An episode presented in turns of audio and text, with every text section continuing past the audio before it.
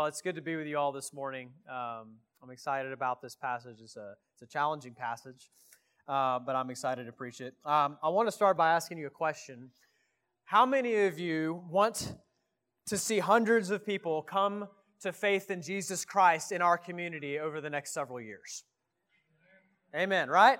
Probably not a whole lot of people in this room that wouldn't say amen to that, right? We want to see that. Okay, now, what if I told you that we can see that happen, but it's going to greatly increase the amount of suffering in your life? It's going to bring persecution on your head. How many hands are still up? You may lose close friends or relationships with family members. You may miss out on a promotion at work. You may be ridiculed as a bigot or falsely accused of doing something that you didn't do. All of that would accompany seeing God powerfully save many in our community. How many of us would want to be a part of that? We're picking up today in Acts chapter 4. We've been walking through the book of Acts together as a church, and up to this point, things are going really well in the early church. I mean, this is about as good of a start as a church plant can have. When you have 3,000 saved at your first service, that's pretty good, right?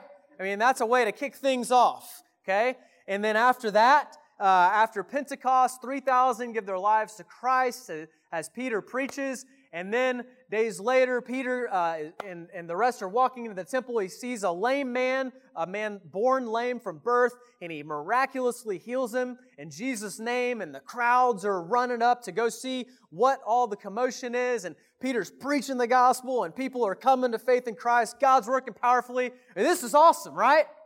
That's cool. Who doesn't want to see something like that happen here in San Antonio? It's a really, really exciting start. But not everyone was thrilled with what was happening. In Acts chapter 4, the first instance of opposition to the church emerges. And that's what we're going to read about this morning. So if you got your Bible, I'm going to start in verse 1, and we're going to read through verse 31 together. So you can follow along on the screen behind me. If you have a physical copy of God's Word, I'd encourage you to follow along there. I'm going to read, and then I'll pray and ask for God's help, and then we'll dive in.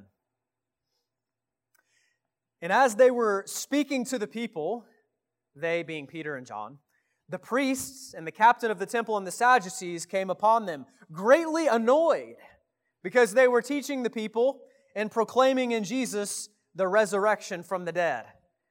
And they arrested them and put them in custody until the next day, for it was already evening. But many of those who had heard the word believed, and the number of the men came to about 5,000. As Paul says in 2 Timothy, I'm bound with chains, but the word of God cannot be bound. Picking up in verse 5, it says, On the next day their rulers and elders and scribes gathered together in Jerusalem with Annas the high priest and Caiaphas and John and Alexander, all who were of the high priestly family. And when they had set them in the midst, they inquired, By what power or by what name did you do this? They're referring to the healing of the lame man in chapter 3 there. Then Peter, filled with the Holy Spirit, said to them, Rulers of the people and elders, if we are being examined today concerning a good deed done to a crippled man, by what means this man has been healed, let it be known to all of you and to all of the people of Israel that by the name of Jesus Christ of Nazareth, whom you crucified, whom God raised from the dead, by him this man is standing before you well. This Jesus is the stone that was rejected by you, the builders, which has become the cornerstone. And there is salvation in no one else. For there is no other name under heaven given among men by which we must be saved. Amen. Now, when they saw the boldness of Peter and John and perceived that they were uneducated common men, they were astonished, and they recognized that they had been with Jesus. But seeing the man who was healed standing beside them, they had nothing to say in opposition. But when they had commanded them to leave the council, they conferred with one another, saying, What shall we do with these men? For that a notable sign has been performed through them is evident to all the inhabitants of Jerusalem. and we cannot deny it. But in order that it may spread no further among the people, let us warn them to speak no more to anyone in this name. In other words, we can't deny the evidence, so let's just suppress it.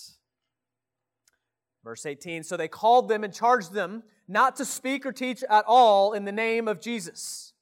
But Peter and John answered them, whether it is right in the sight of God to listen to you rather than to God, you must judge. For we cannot but speak of what we have seen and heard. And when they had further threatened them, they let them go, finding no way to punish them because of the people. For all were praising God for what had happened. For the man on whom this sign of healing was performed was more than 40 years old. And when they were released, they went to their friends and they reported what the chief priests and the elders had said to them. And when they heard it, they lifted their voices together to God and said, Sovereign Lord, who made the heaven and the earth and the sea and everything in them, who through the mouth of our father David, your servant, said by the Holy Spirit, why did the Gentiles rage and the peoples plot in vain? The kings of the earth set themselves and the rulers were gathered together against the Lord and against His anointed. For truly, in this city there were gathered together against your holy servant Jesus, whom you anointed, both Herod and Pontius Pilate, along with the Gentiles and the peoples of Israel, to do whatever your hand and your plan had predestined to take place. And now, Lord, look upon their threats and grant to your servants to continue to speak your word with all boldness, while you stretch out your hand to heal, and signs and wonders are performed through the name of your holy servant, Jesus.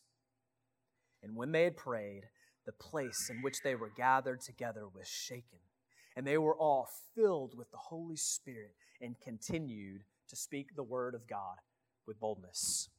Amen. Let me pray. Oh God, I thank you for your word, which is so much more powerful than anything I could possibly say. So I pray that this morning, Lord, that you would help me to get out of the way and that you would help me to proclaim Christ crucified and risen.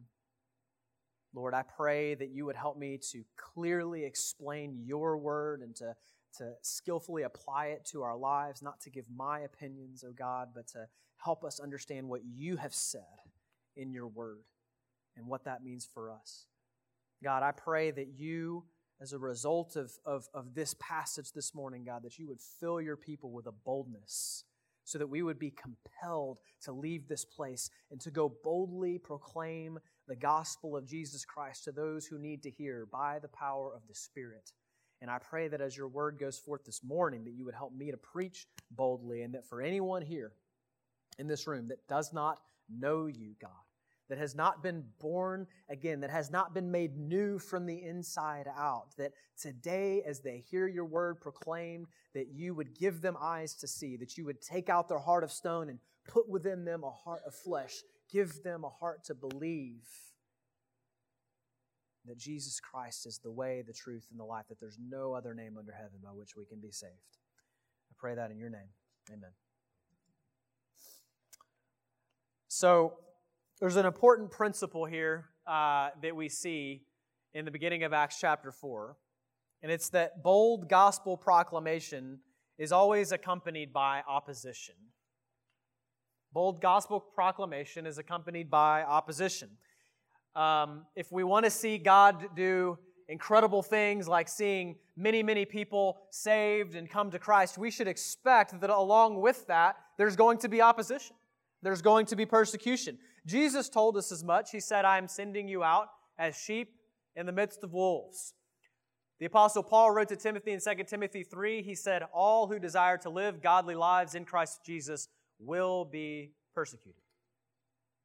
But the threat of persecution far too easily silences us.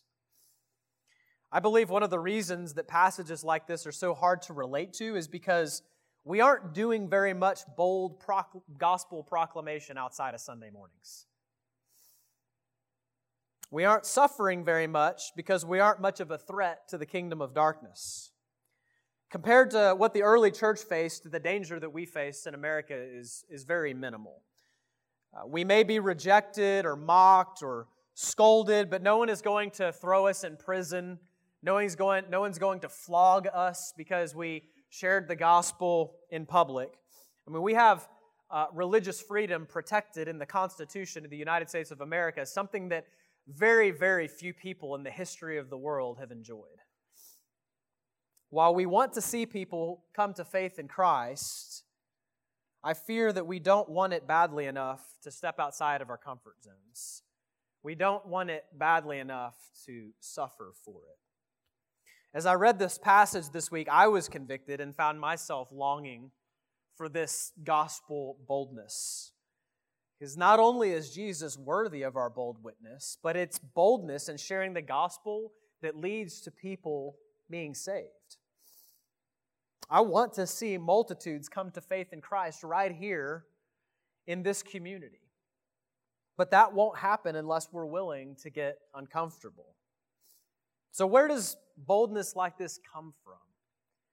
The good news is that it's available to all of us, and this passage shows us how. This morning we'll see that we're going to see what boldness looks like in this passage, and we're going to see where it comes from by looking at how the apostles responded to the threats from the authorities. And here's the other part of this good news, is that when the church started, it was just a ragtag group of about 120 people who beforehand had been hiding in a room, scared for their lives. And I'm convinced, more now than I've ever been, that God can take a little church plant like us, who's just 6 months old, right, 60, 70, 80 people, and that He can use even a little church plant like ours to completely shake this community and see many, many people turn to the Lord and turn from sin. Because it's not about how strong we are or about how much we bring to the table. It's about the power of the Holy Spirit that rests upon us. And that's what I hope that we'll see this morning. So I want to look at this passage in three parts. I want to look at the apostles' bold testimony, the council's cowardly threats, and the church's earnest prayer. So let's look in at verses 5 to 12 first. So after spending a night in jail, Peter and John were brought before the high priest to be questioned.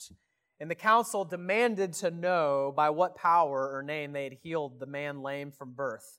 So this is really the moment of truth for them.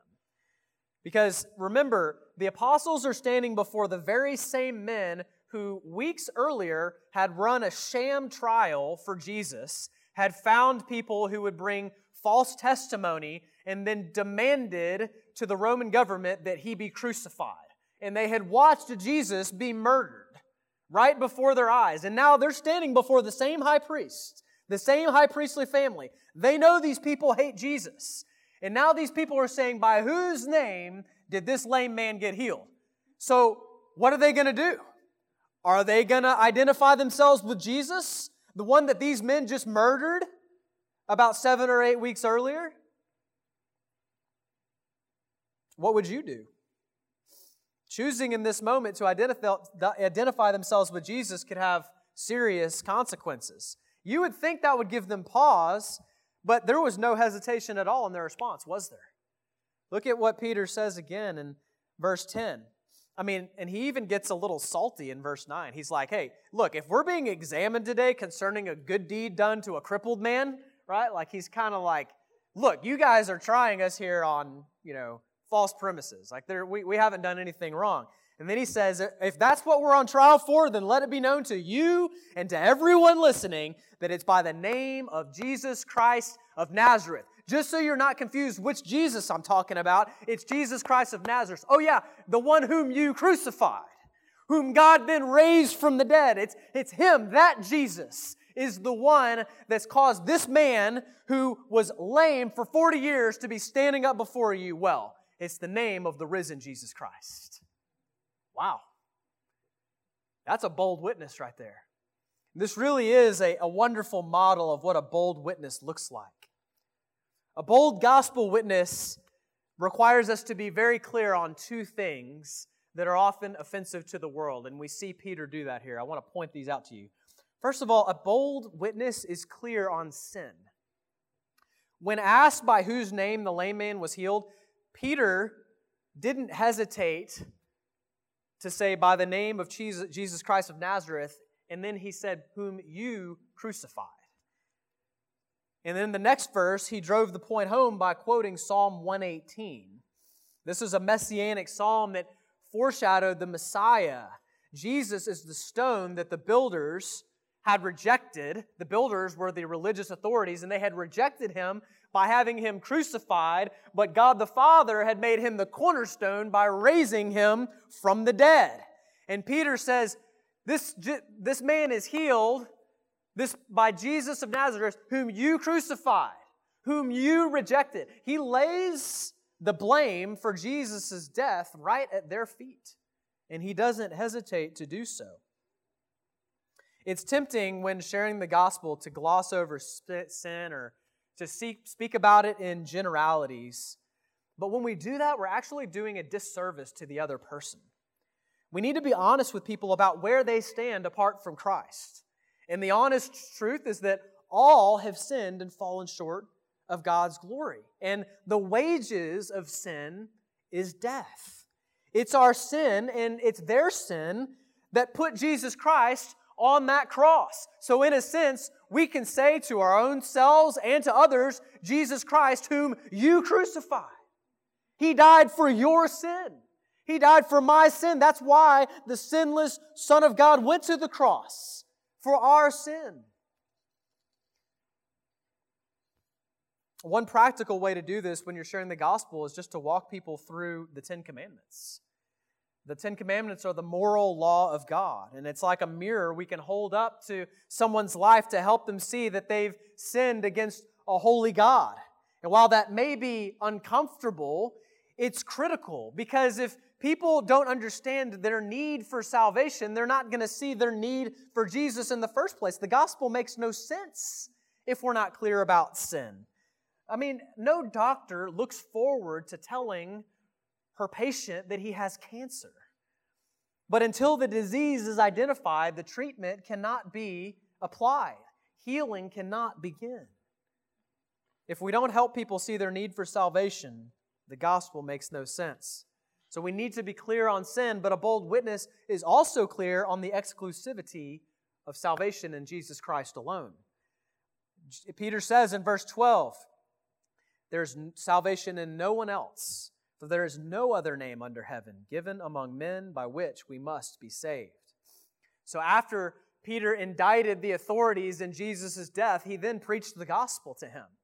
And the gospel proclamation is implicit in his declaration that salvation is found in Christ alone. It's an invitation, even to the very builders who rejected the cornerstone, to receive grace from the Savior that they rejected. He's extending God's mercy to them. But at the same time, it's a warning. It's a warning that if they do not turn to Jesus, that they cannot be saved. If they trust in their works, if they reject Jesus, they will be condemned. And I need to be clear this morning that the same thing is true for every single person in this room. There is no other name under heaven by which you can be saved. If you are placing your faith in your own works, if you think that one day you'll stand before God and He will receive you, He will let you into heaven because you went to church all your life, or because you were a pretty good person, or because you were better than your neighbor, then you have placed your hope in a crumbling foundation that won't be able to stand. Your works cannot save you because God is perfectly holy and we have all already sinned and fallen short. Your only hope is to realize just how spiritually impoverished you are. Like the song says, nothing in my hands I bring, simply to the cross I cling. That is the cry of a born-again Christian who understands, I can't bring anything to God. I'm desperately dependent upon Him and His grace for salvation. Is that you? Is that the cry of your heart? If you've never cried that out to the Lord, I want to invite you to do that this morning.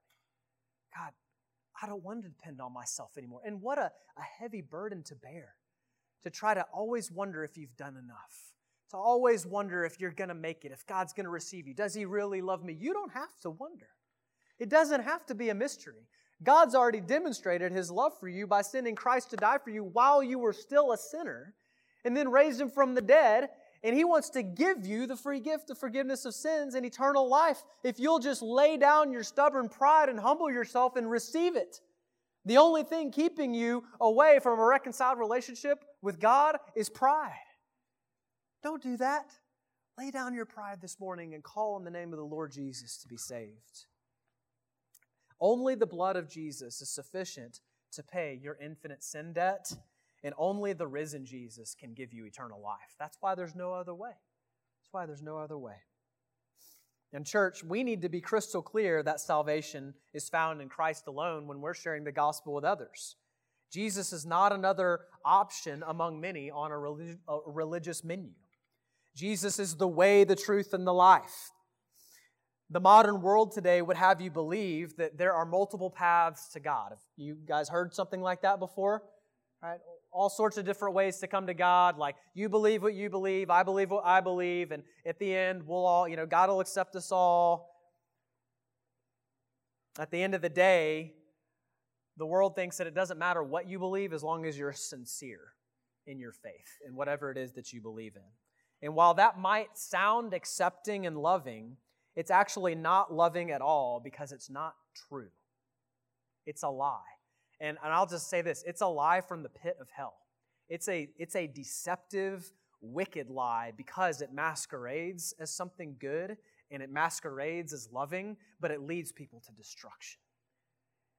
And we've got to be clear with people that there's only one way. There's only one name under heaven by which people can be saved.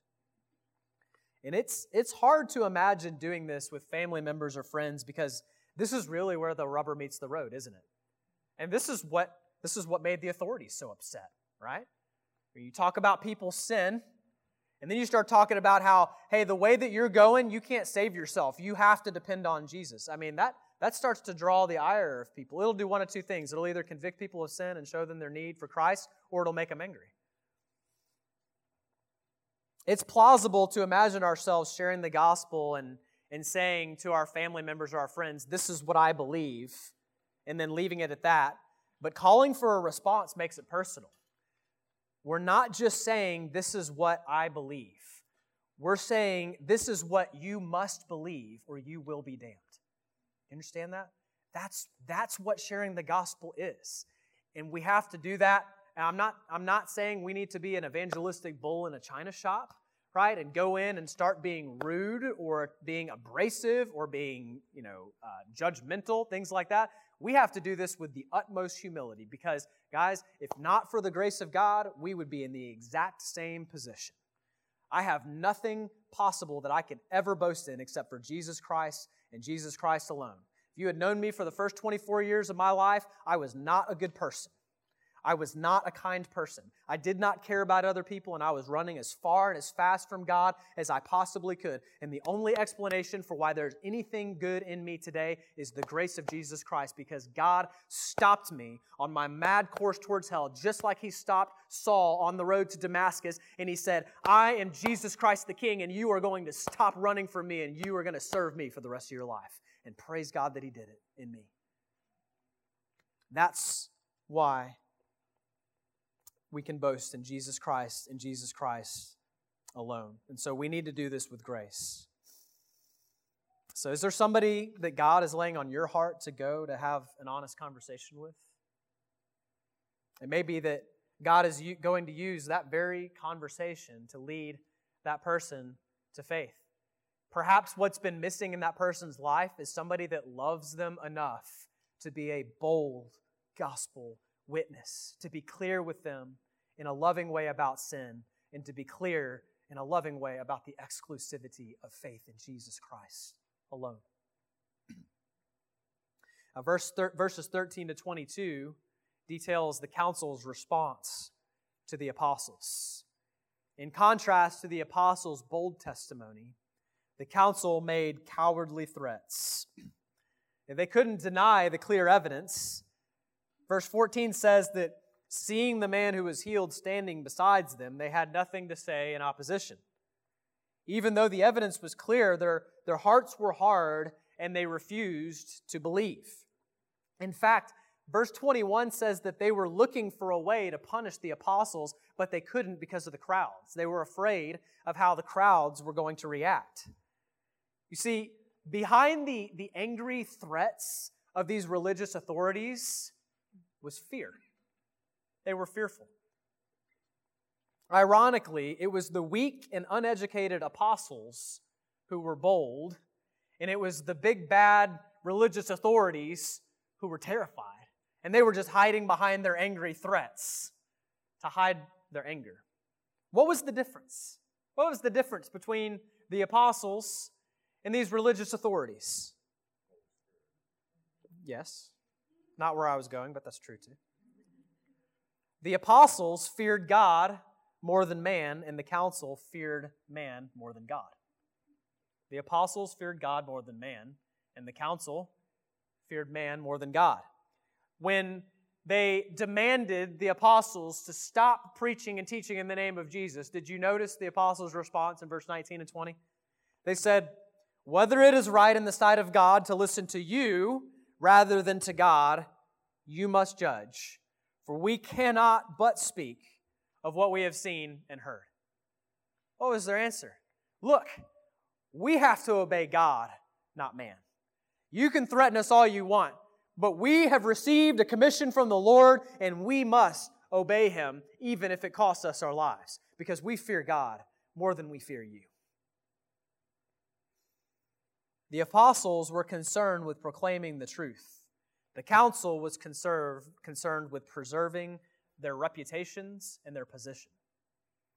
They were watching scores of people turn away from them, the leaders, and turn to this Jesus, the very one that they had rejected and crucified, whom God had raised. And in their pride and their selfish ambition, they were so fixated on receiving the praise of man that they couldn't believe. And they were so angry and they were so fearful of losing the praise of man and losing this position of power that they were so blinded in their rage they couldn't see the evidence right in front of their faces.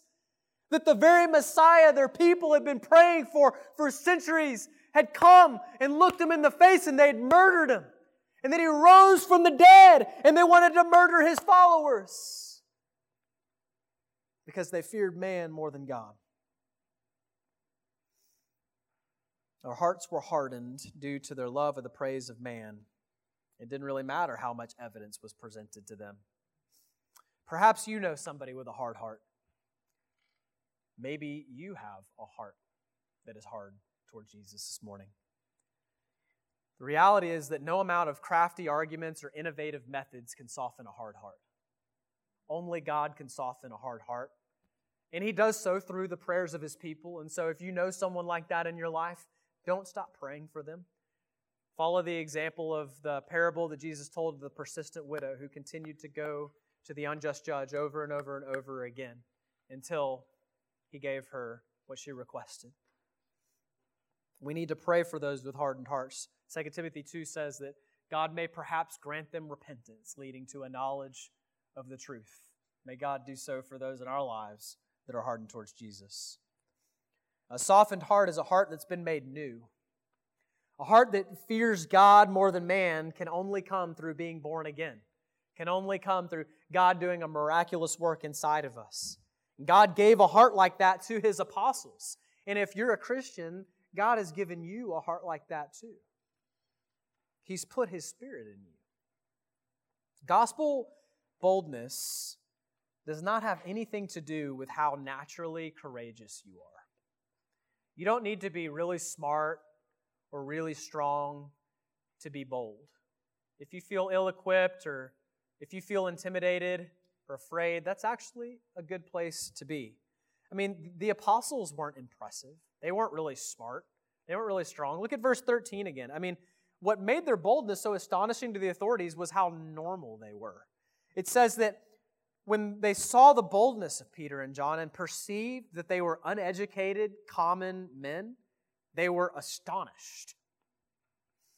These were the same men who 50 days earlier were running and hiding from having to stand with Jesus before these exact same authorities as he was on trial.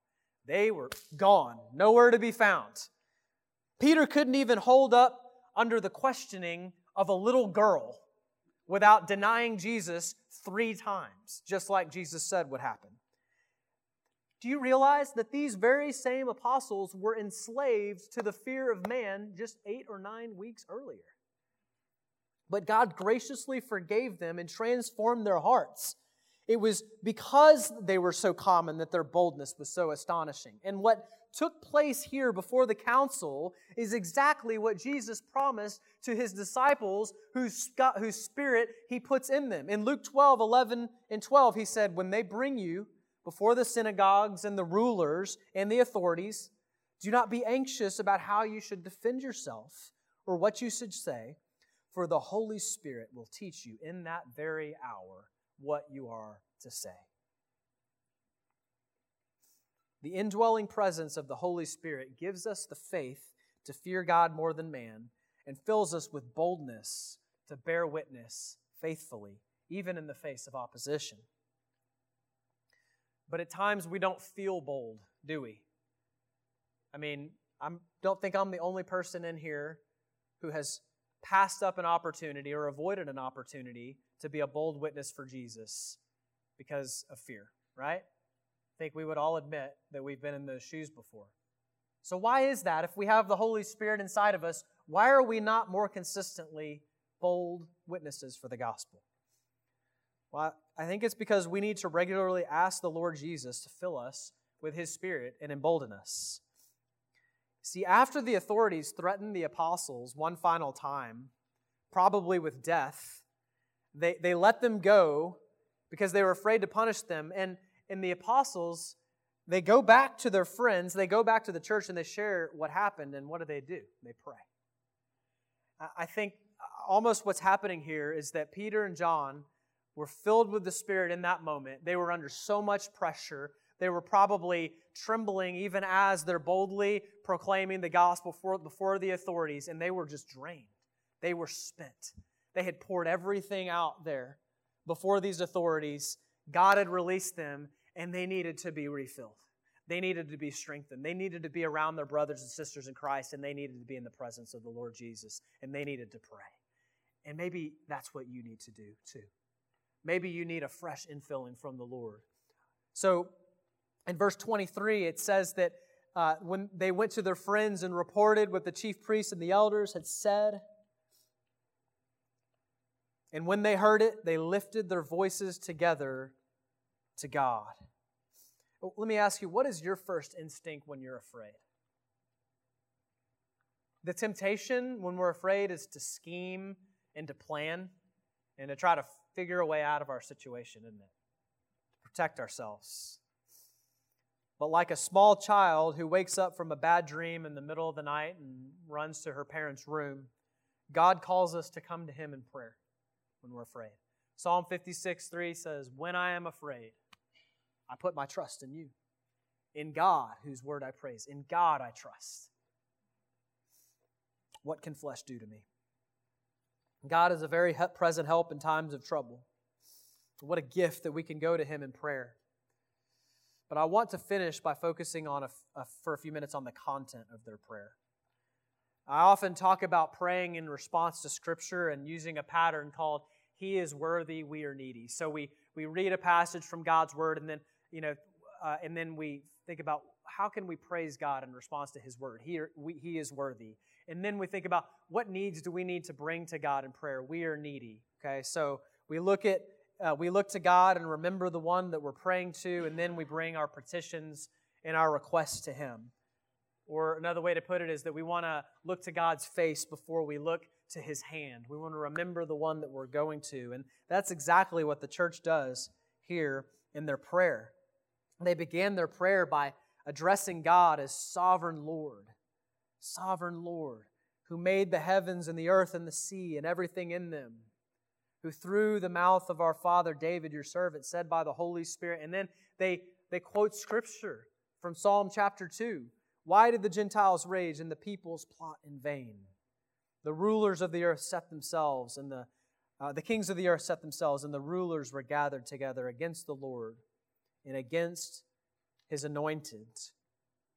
For truly in this city they were gathered together against your holy servant Jesus, whom you anointed, both Herod and Pontius Pilate, along with the Gentiles, to do whatever your hand and your plan had predestined to take place. So they looked to God's face, and they recalled that He is the sovereign Lord and the creator of everything. Not only did He make everything, but He controls everything. They recalled God's word, specifically Psalm 2, which is another messianic psalm, and it describes how God's anointed one, Jesus, will be victorious over the conspiracy of the nations. Ultimately, all who oppose Him do so foolishly and will not prevail. No matter how bleak things may look for God's people, God has set His anointed one on the throne. And though the nations rage, He who sits in the heavens laughs. And Psalm 2 ends with a gracious warning to the rulers of the earth, urging them to kiss the Son, lest they perish in the way. And sometimes I'll go back and I'll watch Game 6 of the 2022 World Series, where the Houston Astros clinched the World Series championship. And the first time I watched the game when it was live, it was riveting and it was nerve-wracking. And there was a time when my team was down, and it was, you know, it's kind of, you were really anxious, wondering what's going to happen because I didn't know the end result. But I like to go back and watch it again because it was such an exciting game. But it's different when I go back and rewatch it, because I know that massive Yordan Alvarez home run in the 6th inning is coming.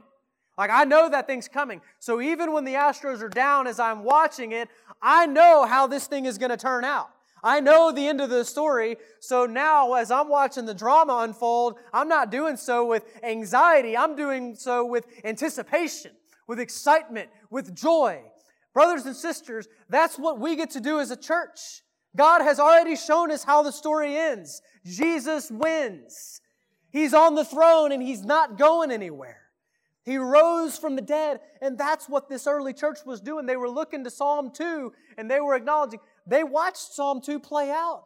They saw the conspiracy of the nations. Herod and Pontius Pilate and the peoples conspire together against the Lord, against the anointed one Jesus, by crucifying Him on a cross. And they thought they had won, and He was in the ground for 3 days, but He rose from the dead. And He's risen, and He's alive forevermore, and He is on His throne. Brothers and sisters, that's why we can have confidence even in the face of opposition. Even when it looks like the church is losing, the church is not losing. The church doesn't lose. So what if we're not growing really fast? So what if we're not seeing multitudes of people come to Christ? I don't know what's going to happen in the days ahead, but I know one thing: Jesus wins. So what if the church in Iran is being suppressed right now, or if the church in China is being told they can't meet? The authorities can do all they want. They can make threats. They can be angry. They can put Christians to death. Christ is just going to raise them from the dead. Man, well, we have so much reason for confidence. God is so good and so powerful. And any suffering that God does permit against us in the meantime, He permits only for our good. They acknowledge that in verse 27. They say, when Herod and Pontius Pilate were arrayed against Jesus, they were just doing whatever God's hand and plan had predestined to take place. And they took that truth and they applied it to their own lives and realized that no matter what befalls them, not a sparrow falls to the ground apart from their Father in heaven who loves them. Not a hair of your head will be touched apart from your heavenly Father who loves you. That's the kind of rock-solid confidence that we can have. That's what helps a Christian to be able to stand before authorities who could put you to death in an instant and say, there is no other name under heaven by which men can be saved except for the name of Jesus Christ. That's where that boldness comes from.